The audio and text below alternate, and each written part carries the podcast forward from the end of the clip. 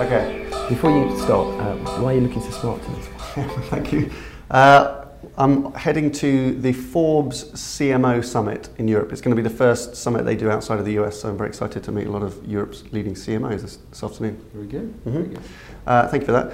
Uh, today we're going to talk about Facebook. Mhm. Uh, our suggestion is that it might, its business may have peaked, which is a big, bold statement, isn't That it? is a bold statement, but it is a big business Yeah. at the moment. Let's just have a look at some of their figures. So their revenue figures are now nearly $28 billion, Yeah. up 54% from last year. Yeah, which is amazing. 50% growth on last, from last Massive. year. And their user base, their unique user base, is also up 60%. Yeah. They've now hit 2 billion Yeah. monthly unique users. Yeah, It's so a it's interesting how far they're going to go.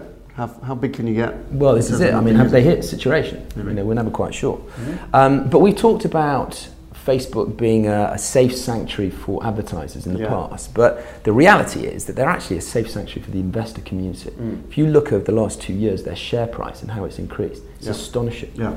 So I think the share price has doubled in the last two years. Um, and you know, it's it's like a sport. I think to write off Facebook, we've been involved in that ourselves. I think a year ago we, we wondered whether it was the beginning of the end for Facebook, and maybe we're about to say the same thing again. Um, but you know, they've had the stars have been aligned Yeah. for them. They've been a safe harbour for right. marketers. Um, they have uh, you know, brilliantly enabled uh, a trackable kind of single login, not Mm. just across Facebook properties across devices, but also increasingly into other other environments, into particularly in gaming environments. Yeah. You know, people using their Facebook login to kind of use apps and things like Mm. that. Uh, very very powerful marketing proposition and amazing tools, segmentation tools, which we've talked about before. But maybe in the last 12 months they've had a bit of a, a number of challenges, some of which are well documented, Mm. uh, and there might be some dark clouds maybe gathering on the horizon which Facebook uh, maybe should be concerned about. Yeah. So we're going to think about a few of those. Um, the first one is is their metrics. Well documented errors in the last 12 months. I forget now, we've lost count how many there were now. Um, I think about a dozen metrics issues where they have overstated either the delivery of their of client cam- of advertiser campaigns, Yeah. so the amounts of views or the duration of views of videos and things like that. Um, and also, as we talked about a couple of months ago, you know, overstating the reach of Facebook. You know, Mm. they were they're claiming there are more accounts uh, in certain demographics than actually people that exist in, Mm. in a lot of countries in the world. And linked to that is accountability, right? So Marc. Pritchard, uh, you know, made a massive issue on and challenging Google and Facebook Mm. to allow independent third-party verification companies to go in and monitor the numbers that they pump out. Yep, yep. Uh, the third, the third thing, which has been uh, got a lot of attention recently, Mm. is this whole fake news, Yeah. and particularly kind of foreign interference in uh, political campaigning. Um, you know, what's emerged is that uh, you know, Facebook was being used to man- potentially manipulate political kind of sentiment and maybe even influence voters, and you know that comes down to one of Facebook's great assets, which is its ability to target and identify, identify users based on their political persuasions. And you can then hyper target messages to influence uh, right. those people, which it seems to have been abused in the last kind of Mm. US election. The fourth area is censorship. So they have a very seems they have a very confused policy around censorship. Yeah. Certain pieces of content are heavily Mm. restricted. Yep.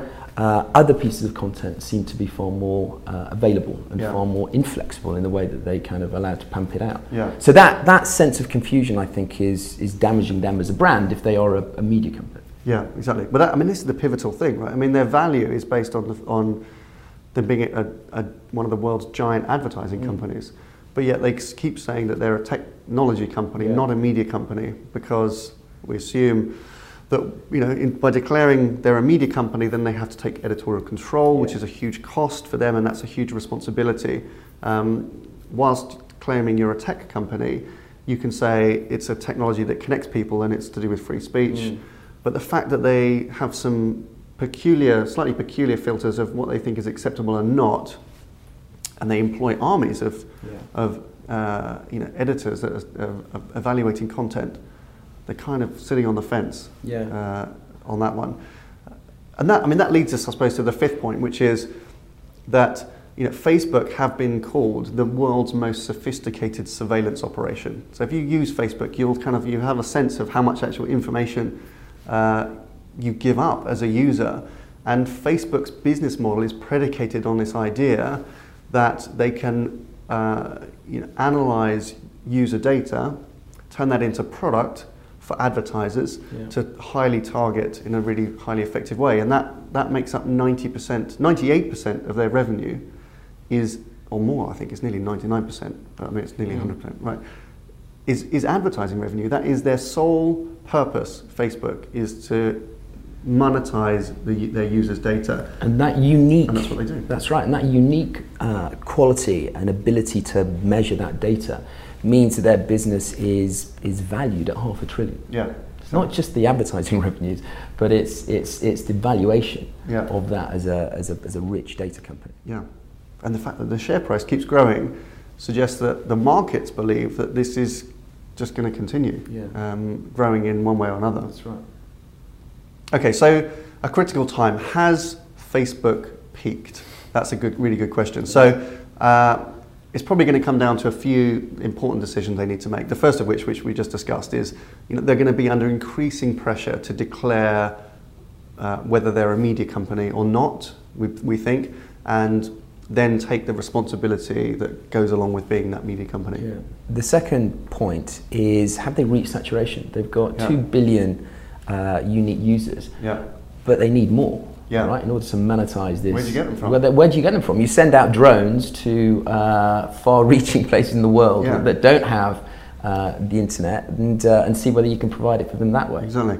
So they're apparently trying to do deals uh, with some countries where they provide internet, sometimes carried by drones circling the planet, um, in exchange for a kind of curated Facebook experience being delivered on the ground in the Amazon. So there we go. Um, the third thing, I mean, it, the third challenge is is uh, related to that is minimizing the churn or attracting kind of new younger Yeah. you, younger generation as well which you know of course they're under threat facebook because they've lost um, a lot of younger users particularly to snapchat which is the, the kind of the most the most well known uh, snapchat incidentally may be being purchased by chinese investors Musical.ly another really famous kind of like teen uh, age app has been bought we think by a chinese investment company um, you know, th- there's going to be massive investment potentially in this kind of younger, uh, younger stage. That's going to be a critical challenge for Facebook to try and Mm. overcome that. The fourth one is Amazon. Yes. So we've covered Amazon uh, in, in a past episode, but they've only just begun to start looking at monetizing uh, their database. Yeah. Um, and when they activate that properly, that should terrify Facebook. Yeah, it will do because Facebook's, you know, as we've discussed, Amazon's ad revenue is going to be a very tiny part of their business, but they're going to be very well resourced. Facebook, as we've just said, 98 something point something percent is ad revenue. They are an ad revenue business, Yeah. and there's only a finite amount of ad dollars there. So it's about fighting for share, and you'd imagine that can only go down. Um, and the final thing is, is uh, data regulation, I think. I mean, in Europe, we're, we're you know, welcoming GDPR um, in, uh, in May in 2018. That's going to have an impact on businesses like this, which trade data, which monetize data. So, um, you know, Facebook will- will be organizing themselves not only around regulation, but also around, I think, change in sentiment of users. You know, people are going to become far more aware of what data they, or the value of the data they have, and how they trade that uh, with companies like Facebook. So it's going to come. Pressure is going to come not just from regulators, but also I think from from users as well.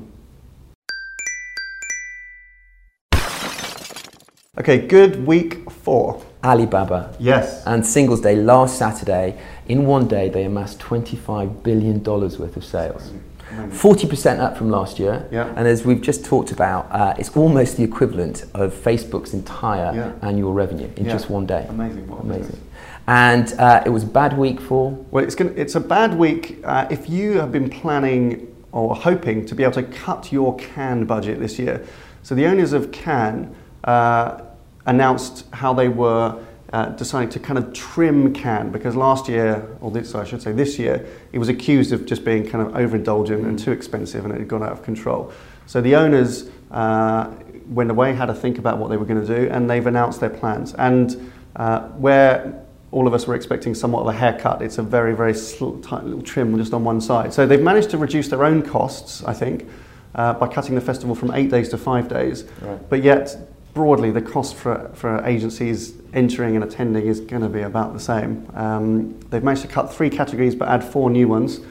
Um, and they've given, they've fixed the, what are the sky high, already sky high prices, prices. So you will be guaranteed to be able to have lunch for uh, a minimum of 50 euros. Well, they're trying. Yeah, okay, in the right direction. Okay, an easy question of the week Has Facebook peaked? Yes, no, whatever. Please vote up here. That's your media snack for this week. Thank you very much for watching. See you next week. You want Let's do it again. Okay, go. Okay. Before you start, uh, why are you looking so smart?